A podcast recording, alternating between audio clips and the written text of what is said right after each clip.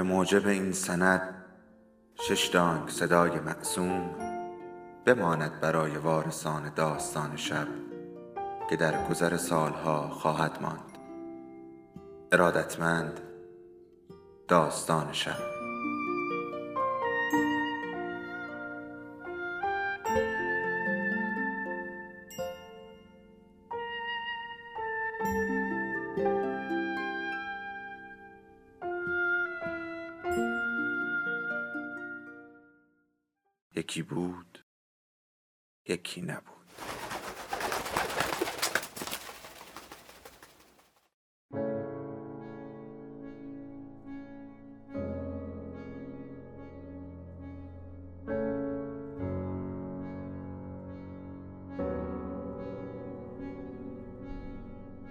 سفر به انتهای شب. اثر لوی فردیناند سلین. مترجم فرهاد قبرایی. خانش رحمان حسینی.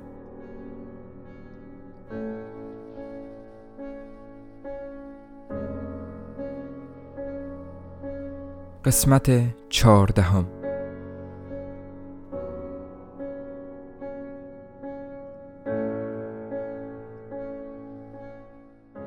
بدنه کشتی کاملا صاف بود و مخصوص آبهای آرام ساخته شده بود. سوخت پاپا اوتا چوب بود. چون تنها سفید پوست کشتی بودم جایی بین آشپزخانه و دستشویی ها به من اختصاص داده شد. کشتی آنقدر آرام حرکت می کرد که اول گمان کردم برای بیرون رفتن از اسکله احتیاط به خرج می دهد. ولی هرگز تندتر از آن نرفتیم. این پاپا اوتا اصلا زور نداشت. با همین سرعت از کنار ساحل پیش می رفتیم که باریکه خاکی خاکستری بود با درختهای کوتاه در گرد و خاک مواج. چه سفری! پاپا اوتا آب را می شکافت و انگار که توی عرق خودش دست و پا می‌زند موجک ها را یکی بعد از دیگری کنار می‌زد طوری که انگار می‌خواست نوارهای زخم بندی کسی را باز کند. از دور به نظرم می رسید که سکاندار دورگه است. می‌گویم به نظرم می رسید. چون که هرگز آنقدر قدرت در خودم سراغ نداشتم که تا بالا بروم و با چشمهای خودم ببینم. تا ساعت پنج با همسفرهای سیاه پوستم توی سایه ماندم. بس که روی عرش داغ بود. اگر کسی نمی‌خواست آفتاب چشمهایش را از کاسه در بیاورد میبایست تمام مدت مثل موش پلک بزند.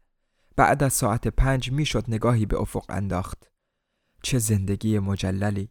آن باریکه خاکستری آن ساحل پردرخت که به ساعد شکسته ای میمانست به نظرم بیمعنا بود نفس کشیدن در این هوا حتی شبها هم حال آدم را به هم می‌زد بس که هوای رطوبتی دریا گرم بود از این بوی ماندگی و از بوی موتور کشتی و از موجها که روزها یک طرف زرد بدرنگ بود و یک طرف آبی زننده دل آدم می گرفت.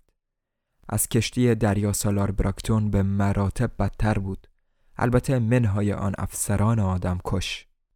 بالاخره به مقصد رسیدیم. اسم آنجا را به من یادآوری کردند. توپو.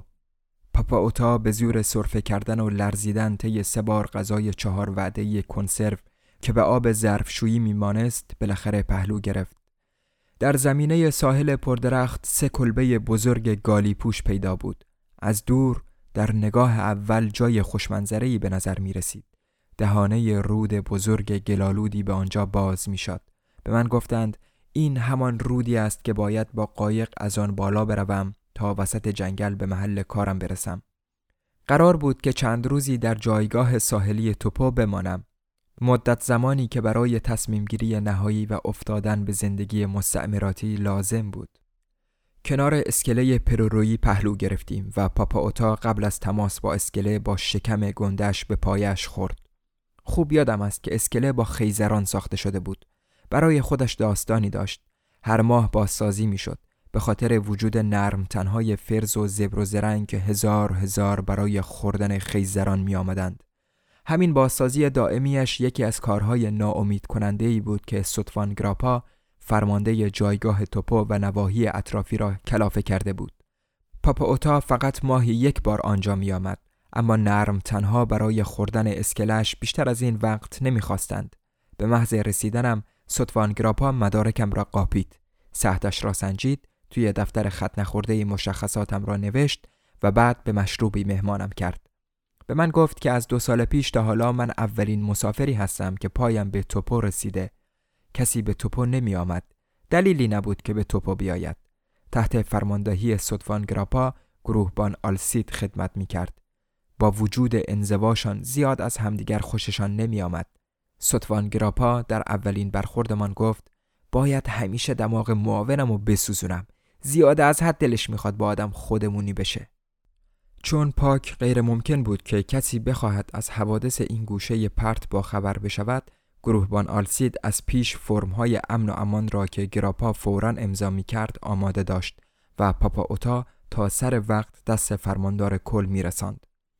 میان خلیج های اطراف و در اعماق جنگل مشتی مردم کپک زده فزرتی و خرفت شده در اثر بیماری و فقر مزمن راکت مانده بودند. با این وجود همین مردم البته به ضرب چماق مالیاتکی فراهم می کردند. از بین جوانها عدهای معمور انتظامی انتخاب می شدند تا به عنوان هیئت نمایندگان معمور به کار بردن این چماقها بشوند. عده افراد انتظامی به دوازده نفر می رسید. چون آنها را خوب شناختم می توانم از این قضیه حرف بزنم. سطفان گراپا این آدمهای خوش اقبال را مجهز کرده بود و غذای همیشگیشان را که برنج بود بهشان می‌داد. دوازده یک تفنگ داشتند و یک پرچم کوچک فرانسه. پوتینی در کار نبود اما چون در این دنیا همه چیز نسبی است سربازهای بومی توپو فکر می کردند که گراپا کارش را به نحو احسن انجام می دهد.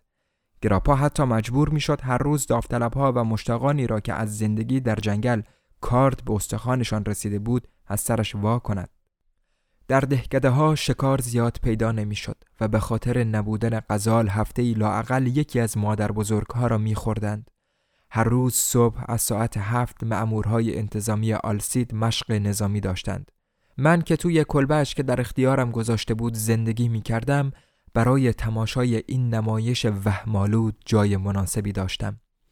هرگز در هیچ ارتشی از ارتشهای دنیا سربازهای وظیفه شناستر از این وجود نداشته. با فرمان آلسید این مردم بدوی چهار نفره یا هفت نفره یا حتی هر دوازده نفر با هم ماسه ها را لگت می کردند و کلوپشتی و پوتین و حتی سرنیزه ها را مجسم می کردند و از این عجیبتر به استفاده از آنها وانمود می کردند. آنها که از طبیعت پرقدرت و دم دست بیرون آمده بودند چیزی شبیه شلوارهای کوتاه نظامی پاشان بود. هر چیز دیگری برای آنها می بایست تخیلی باشد و بود. به فرمان حمله آلسید این جنگجوهای بینظیر کوله پشتی های خیالیشان را به زمین میانداختند و میدویدند تا سرنیزه های خیالیشان را به شکم دشمن خیالی فرو کنند.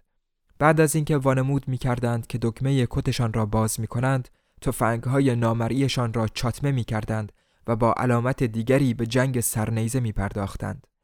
با دیدن نظم و حرکات دقیقشان یا مشغول شدن به ریزکاری های پی در پی و بیمعنی تا پای تهوع احساس بتالت می کردی.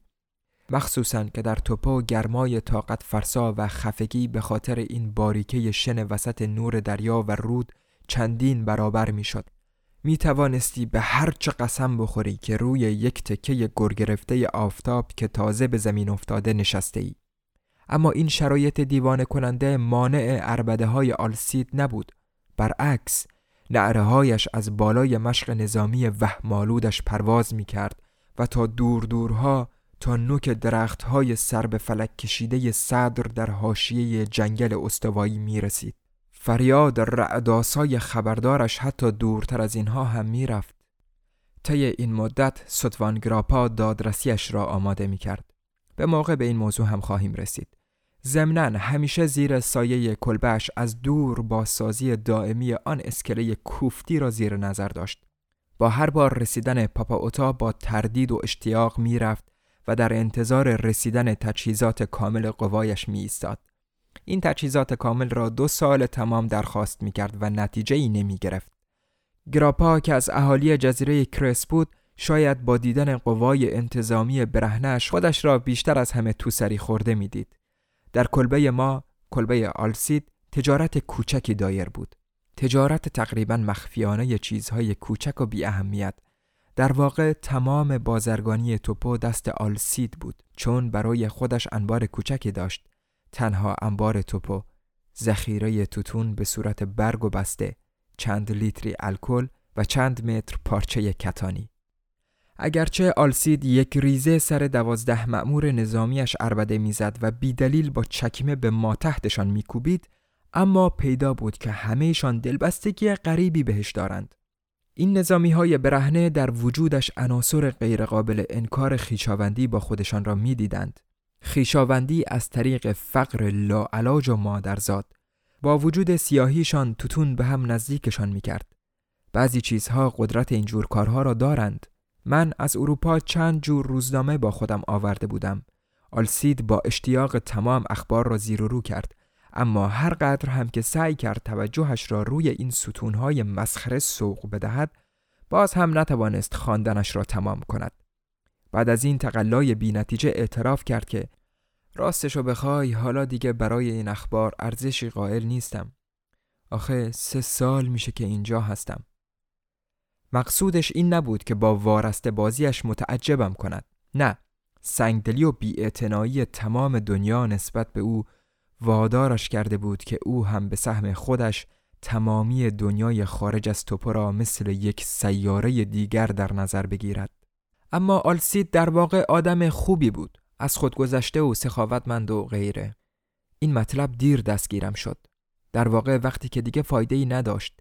تسلیم و رضای غریبش بیچارش می کرد همان کیفیت اساسی که مردم بدبخت ارتش را راحت به کشتن یا زنده گذاشتن وادار می کند بیچاره ها هرگز یا تقریبا هرگز به چون و چرای این همه بدبختیشان کاری ندارند. فقط سایه همدیگر را با تیر می‌زنند و همین برایشان کافی است. اطراف کلبه ما از لابلای ماسه های داغ و بیرحم اینجا و آنجا گلهای ریز عجیب و غریبی در آمده بود. گلهای شاداب و کوتاه سبز و صورتی یا ارغوانی مثل گلهایی که در اروپا فقط روی بعضی از ظرفهای چینی نقاشی شده. یک جور نیلوفر وحشی. تمام روز حراسناک روی شاخه ها بسته می ماندند و غروب ها باز می شدند و با اولین نسیم گرم شبانه با ناز می لرزیدند. یک روز که آلسید مرا گرم چیدن یک دسته از این گلها دید به من گفت اگه دلت می‌خواد از این گلاب چینی بچین ولی هرگز این نانازی ها رو آبشون نده میمیرند. عجیب حساسند. مثل گلای آفتاب گردونی که بچگیمون در رامبوی میکاشتیم نیستند. حتی اگر روشون میشاشیدیم تا قطره آخرشو میخوردند. گلها هم عین آدمها هستند. هرچه درشتر احمقتر. البته با این جمله می‌خواست به سطوان گراپا اشاره کند. سطوان هیکلدار و گردن کلفت بود و دستهای پهن و کبود و بدهیبتی داشت. دستهایی که حرف حالیشان نبود. خود گراپا هم هرگز سعی نمی‌کرد چیزی حالیش بشود. دو هفته در توپو ماندم و طی همین مدت هم در زندگی و پختاپز آلسید و ککای تختی و ماسعی شریک بودم و هم در گنگنه و آبش که از چاهی در همان نزدیکی می‌کشید. آبی که به طرز غریبی داغ بود و اسهال می آورد. یک روز سطفان گراپا که استثناءا سر حال بود به صرف قهوه مهمانم کرد. گراپا غیرتی بود و هرگز اجازه نمی‌داد چشم کسی به زن بومیش بیفتد. بنابراین روزی را انتخاب کرده بود که زنش برای دیدار قوم خیشش رفته بود.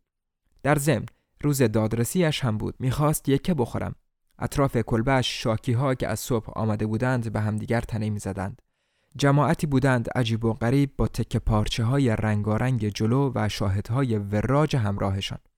مدافع ها و تماشاچی های سراپا قاطی همان حلقه بودند. همه بوی تند سیر می‌دادند و بوی چوب صندل و روغن تراشیده و زعفران و عرق. مثل مأمورهای انتظامی آلسید همه این موجودات هم انگار دیوانوار با اشیاء موهوم و تخیلی ور می رفتند. میان قلقل کلماتشان با هم حرف می زدند و مشتهای گره کردهشان را بالای سر می بردند و بحث می کردند. ستوان گراپا در صندلی راحتی خیزرانش که جیر جیر کنان مینالید فرو رفته بود و در مقابل تمام این جمع بی ربط لبخند می‌زد. در چنین شرایطی مجبور بود به مترجم بومیش که به روش خودش با تمام قوا فریاد می‌زد و پرت و پلا جواب می‌داد و یا درخواست های احمقانه ای می کرد اعتماد کند. ظاهرا یکی از دعواها سر گوسفند یک چشمی بود که پدر و مادر دختری که برای ازدواج با مردی فروخته شده بود ولی هرگز به خانه شوهر نرفته بود. نمی‌خواستند از آن بگذرند چون در این بین برادر دختر مرتکب قتلی شده بود و خواهر مردی را که گوسفند را در اختیار داشت کشته بود. بقیه هم ماجراهای غمانگیز و پیچیده تری بودند در همین ردیف. صدها قیافه که در اثر اختلافات مالی و سنتی هیجان زده بودند نگاهمان می کردند و با کلمات بومی خشک و کوتاه یا با قلقل قمریوارشان دندان سفیدشان را نشانمان می‌دادند. گرما به اوجش می رسید. وقتی نگاه آدم از گوشه سقف به آسمان میافتاد پیش خودش می گفت که نکند بلایی می خواهد از آسمان نازل شود. اما حتی از طوفان هم اثری دیده نمی‌شد. بالاخره گراپا در اثر گرما و قلقله کلمات تصمیمش را گرفت و گفت همین الان ترتیب کار همشونو میدم. پدر عروس کجاست؟ بیاریدش. بیست نفرشان با هم جواب دادند اینجاست. بعد پیرمرد سیاه زوار در رفته ای را که مثل رومی های باستان ردای زردی به خودش پیچیده بود هل دادند جلو. پیرمرد مشتهایش را گره کرده به تمام چیزهایی که در اطرافش می‌گفتند گوش می‌داد. به نظر نمی رسید که برای شکایت آمده باشد بلکه بیشتر به خاطر این آمده بود تا با تماشای محاکمه ای که از مدتها پیش نتیجه مثبتی از آن نگرفته بود وقتش را بگذراند. گراپا دستور داد 20 ضربه زود باشید 20 ضربه شلاق برای این پیر خرفت که دیگه هر پنجشنبه نیاد اینجا. و حوصله‌مو با این قضیه گوسفند کوفتیش سر نبره. پیرمرد چهار نفر از آن مأمورهای نکره انتظامی را دید که به طرفش میآیند. اول نمی‌فهمید ازش چه می‌خواهند. بعد چشمهای خون گرفتهش مثل چشمهای جانور پیر وحشت زدهی که هرگز کتک نمی‌خورد به دودو افتاد. در واقع سعی نمی‌کرد مقاومت کند. اما در عین حال نمی‌دانست چطور بیستد که با درد کمتری مکافاتش را تاب بیاورد. مأمورهای انتظامی رداش را گرفته بودند و او را میکشیدند. دو نفرشان می‌خواستند که پیرمرد حتما زانو بزند. دو تای دیگر برعکس دستور می‌دادند که به شکم دراز بکشد. بالاخره به توافق رسیدند که همانطور که هست باشد و ردایش را بردارد. بلافاصله یکی از آن باتونها چنان به پشت و کپل ورچروکیدهش خورد که می‌توانست آدم تنومندی را یک هفته تمام دراز به دراز بخواباند. پیرمرد مثل مار به خودش میپیچید و ماسه نرم همراه خون از روی بدنش به هوا پخش می‌شد. نعر زنان ماسه را توف می‌کرد. درست مثل این بود که ماچه سگ آبستن گنده ای را با لذت تمام شکنجه بدهند. طی این مدت همه تماشاچی ها ساکت بودند. فقط صدای این مجازات شنیده می‌شد. وقتی دستور اجرا شد پیرمرد کتک خورده سعی کرد بلند شود و ردایش را جمع کند. از دهن و دماغش و بیشتر از همه از پشتش خون جاری بود. جمعیت دور شد و او را با خودش برد. چنان زمزمه و پچپچه ای راه انداخته بودند که انگار جنازه ای را تشیع می کنند سطوان گراپا سیگاری آتش زد. در حضور من سعی می کرد وانمود کند که اینجور غذایا برایش عادی است. گمانم نه به این دلیل که عصبی تر از بقیه باشد. بلکه فقط به این دلیل که دوست نداشت کسی به فکر کردن وادارش کند. مایه آزارش بود. چیزی که در امور غذایی بیشتر از همه عصبانیش می‌کرد این بود که از او سوال بکنند. همان روز شاهد دو مجازات به یادماندنی دیگر هم بودیم. ماجرا مربوط به چیزهای گیج کننده دیگری بود از قبیل شیربهایی که پس گرفته بودند. سمی که یکی به دیگری قول داده بود. وعده های عملی نشده و بچه های نامشروع. گراپا گفت اگه می‌دونستن من راجع به رسم و رسومشون چه نظری دارم هرگز از جنگل بیرون نمیومدن تا اینجا با مزخرفاتشون حوصلم و سر ببرند. مگه من از مشکلاتم باهاشون حرف می‌زنم؟ دارم کم کم به این نتیجه می‌رسم که این احمقا از دادرسی من خوششون میاد. از دو سال پیش دارن مزهش رو میچشند ولی بازم هر پنجشنبه سر و کلشون پیدا میشه. باور کن پسر جون تقریبا همیشه همون آدما دوباره برمیگردند. انگار تنشون میخاره. بعد موضوع صحبت به تولوس کشید جایی که گراپا تعطیلاتش را میگذراند و خیال داشت شش سال بعد وقتی که باز نشسته شد بقیه عمرش را آنجا زندگی کند. نقشش این بود خوشخوشک به مشروب بعد از قهوه رسیده بودیم که دوباره سیاه پوستی که خدا می‌داند چه مرگش بود موی دماغ ما شد تا قصه هایش را پاک کند.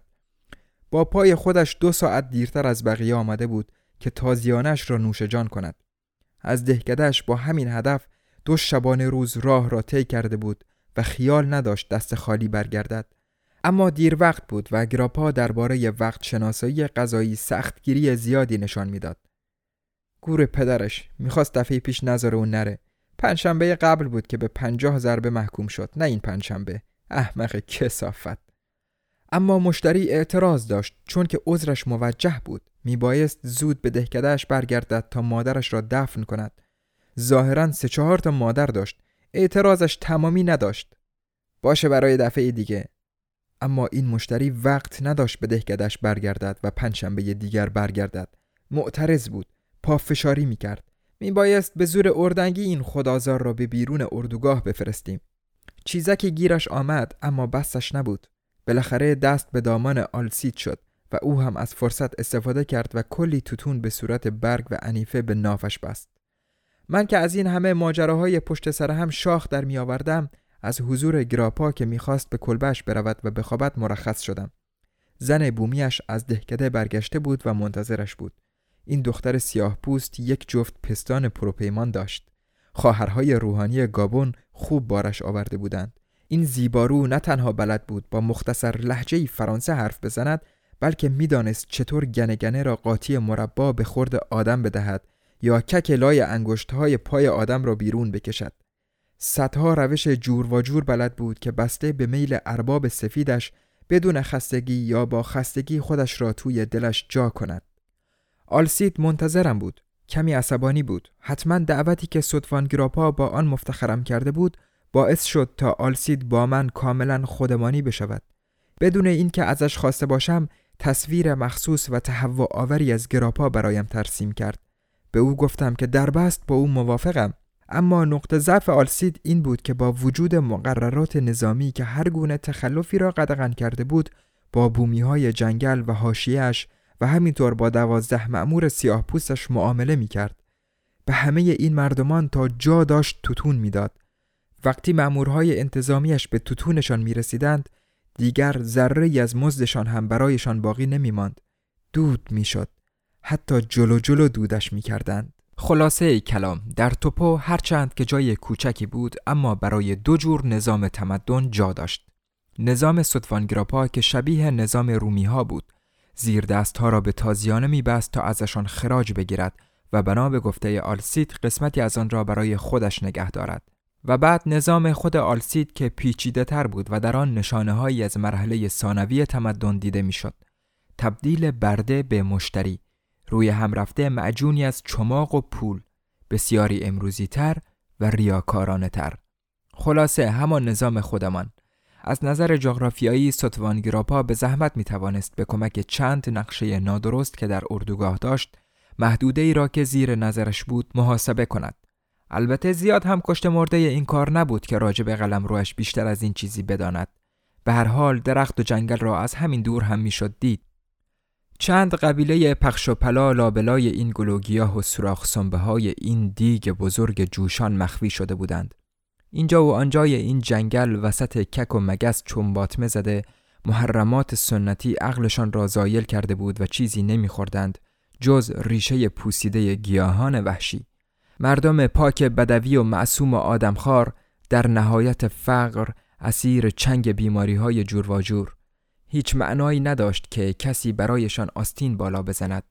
هیچ چیزی نمی توانست فرستادن گروهی را برای رسیدگی به دردشان توجیه کند. چون چیزی ازشان باقی نمی ماند جز رد پاهاشان. به هر حال گراپا وقتی برنامه دادرسیش را تمام می کرد ترجیح می‌داد به طرف دریا سر برگرداند و به افق بی انتهایش نگاه کند. به جایی که یک روز از آنجا آمده بود و اگر اوضاع به خوبی و خوشی پیش می رفت یک روز هم به همانجا برمیگشت.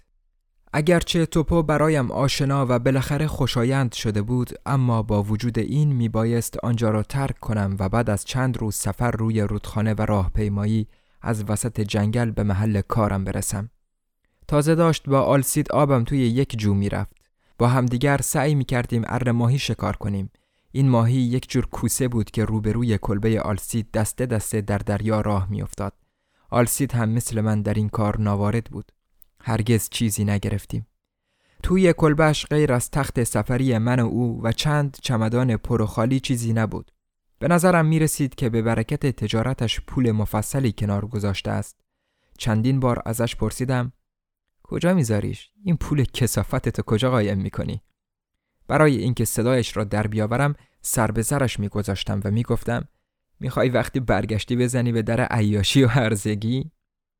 لاقل 20 بار موقع باز کردن کنسرو گوجه فرنگی برای دلخوشیش هزار و یک ماجرای عیاشی بعد از برگشتن به بردو را در نظرش مجسم می کردم. جوابی نمی‌داد. فقط می خندید. طوری که انگار از شنیدن این حرفها دلش وا می شد. غیر از مشق نظامی و جلسات دادرسی در واقع اتفاقی در توپو نمیافتاد. بنابراین بیشتر وقتها به خاطر نبودن موضوع دوباره همان شوخی ها را از سر می گرفتیم. اواخر به هوس افتاده بودم نامه ای به آقای پوتا بنویسم و باز هم تلکش کنم. آلسید به عهده گرفته بود نامم را به پاپا اوتا بدهد. لوازم تحریر آلسید توی جعبه کوچکی درست شبیه جعبه برانلدور قرار داشت. عین همان جعبه بود. ظاهرا همه گروهبانها همین عادت را داشتند. اما وقتی آلسید دید در جعبه را باز می کنم حرکتی کرد که انگار می‌خواست جلوی این کارم را بگیرد. دست و پایم را گم کردم نمیفهمیدم چرا می‌خواهد ممانعت کند. در جعبه را به سرعت بستم. بالاخره آلسید گفت آه چیزی نیست بازش کن عیبی نداره. زیر درب جعبه عکس دختر بچه ای را چسبانده بود. عکس گردن به بالا بود. قیافه ریز و ملیحی با موهای بلند و فرفری که آن روزها باب بود. کاغذ و قلمی برداشتم و هلهلکی در جعبه را بستم. از فضولی خودم ناراحت بودم اما در عین حال از خودم میپرسیدم اما در عین حال از خودم میپرسیدم چرا این همه این ور اونور شده بلافاصله فکر کردم که پای بچه در میان است که نمی‌خواسته تا آن وقت حرفی از او با من بزند چیز دیگری نپرسیدم اما از پشت سرم میشنیدم که با صدای مسخره‌ای که تا آن لحظه از او نشنیده بودم سعی دارد راجع به عکس با من حرف بزند. پرت و پلا می‌گفت دیگر نمی‌دانستم چه کار کنم. میبایست کمکش کنم تا عقده دلش را باز کند. نمی‌دانستم چه کنم که این لحظه دشوار بگذرد. حتما درد و دل دردناکی بود. شک نداشتم که هست. واقعا دیگر دانستنش برایم اهمیتی نداشت. بالاخره گفت عیبی نداره برادر زادمه هر دوتاشون مردند پدر و مادرش؟ آره پدر و مادرش برای اینکه نشان بدهم به حرفهایش علاقه بی منظور پرسیدم پس نگهداریشو چه کسی به عهده داره؟ مادرت؟ مادرم هم مرده پس کی نگهش میداره؟ خودم دیگه آلسید مثل لبو سرخ شده بود و نیشخندی روی لب داشت طوری که انگار مرتکب خطایی شده با دست پاچگی اضافه کرد. یعنی الان برات توضیح میدم. من به خرج خودم گذاشتمش پیش خواهران روحانی بردو نه پیش این خواهرای مخصوص فقیر فقرا. ملتفتی پیش خواهرای درست و حسابی خودم خرجشو میدم. دلم می‌خواد چیزی کم و کسر نداشته باشه. اسمش ژینته. دختر کوچولی بانمکیه درست مثل مادرش. برام نامه می نویسه درس و مشقش خوبه. فقط می‌دونی اینجور مدرسه ها خرجشون زیاده. مخصوصا که دیگه داره ده سالش میشه. دلم می‌خواد پیانو هم یاد بگیره. تو از پیانو خوشت میاد؟ پیانو برای دختر بچه ها خیلی خوبه نه؟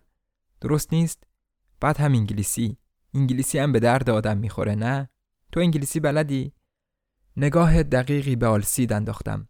به آن سیبیل رنگ کرده ابروهای لنگه به لنگه و پوست خشک شدهش خودش را سرزنش می کرد که چرا بیشتر از این نمی تواند برای برادرزادش پول بفرستد. آلسید پاک بینوا. چه سخت از آن مزد ناچیزش از آن سود ناقابلش و تجارت قاچاق بی اهمیتش می‌زد. آن هم سالهای پی در پی در این توپوی جهنمی. نمی‌دانستم چه جوابی بدهم. زبانم بند آمده بود.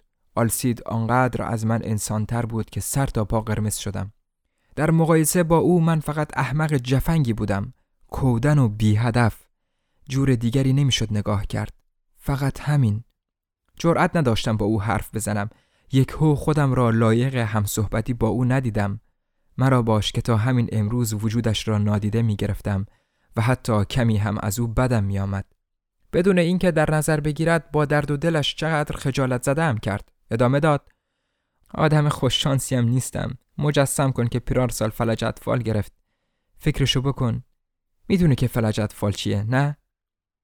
برایم توضیح داد که پای چپ طفل از کار افتاده و برای معالجه پیش متخصصی در بردو می رود. بیتابان پرسید به نظر تو خوب میشه؟ بهش اطمینان دادم که با گذشت زمان و با مداوای برقی خیلی زود خوب خواهد شد. از مادرش که مرده بود، از مادرش که مرده بود و از بیماری دخترک در نهایت احتیاط حرف می‌زد. حتی از همین فاصله می ترسید آزردهش کند. پرسیدم از مریضیش به بعد دیدنش رفتی؟ نه من اینجا بودم. به این زودیا خیال رفتن نداری؟ فکر نمی کنم که تا سه سال دیگه بتونم. آخه می‌دونی اینجا برای خودم کار و کاسبی به هم زدم. اگر الان مرخصی برم وقتی برگردم جام پر شده. مخصوصا با این یاروی عوضی. خلاصه آلسید تقاضا کرده بود بیشتر بماند. به جای سه سال شش سال در توپو بماند. فقط به خاطر برادرزاده کوچکش که ازش چیزی نداشت جز چند نامه و آن عکس کوچک. وقتی به تخت می‌رفتیم ادامه داد. چیزی که اذیتم می‌کنه اینه که موقع تعطیلات کسی رو نداره پیشش بره. بچه است و براش سخته. پیدا بود که آلسید بدون بروز مشکلی می‌تواند به اوج تعالی برسد. خودش را در خانهش احساس کند. جوانک با فرشته ها راز و نیاز می کرد و در ظاهر هیچ چیزی پیدا نبود. بدون هیچ تردیدی به دختر بچه ای که حتی رابطهش با او مبهم بود چندین سال شکنجه و نادیده گرفتن زندگی محقرش را در این ملال سوزان هدیه می کرد بدون شرط و شروط و بی هیچ سودی جز برای قلب نیک سرشتش. آنقدر محبت نصار این دخترک افقهای دوردست می کرد که می‌شد با آن دنیایی را از نو آغاز کرد اما هیچ کس نبود که به این نکته پی ببرد. یک باره در نور شم خوابید. بالاخره سر راست کردم تا خطوط صورتش را زیر نور ببینم. مثل همه خوابیده بود. ظاهرش کاملا عادی بود. خودمانیم. بد نبود اگر راهی برای شناختن آدمهای خوب از آدمهای بد وجود داشت.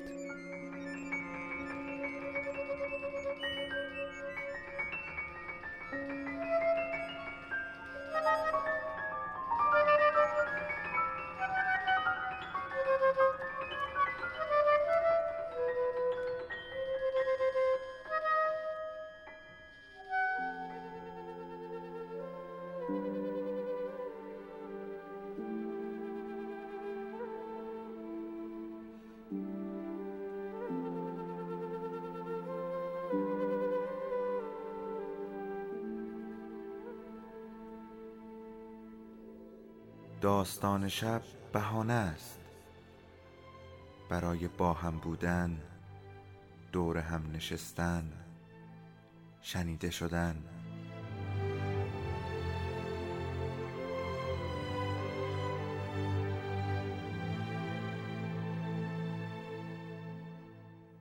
صدای افسانه ها رو میشنویم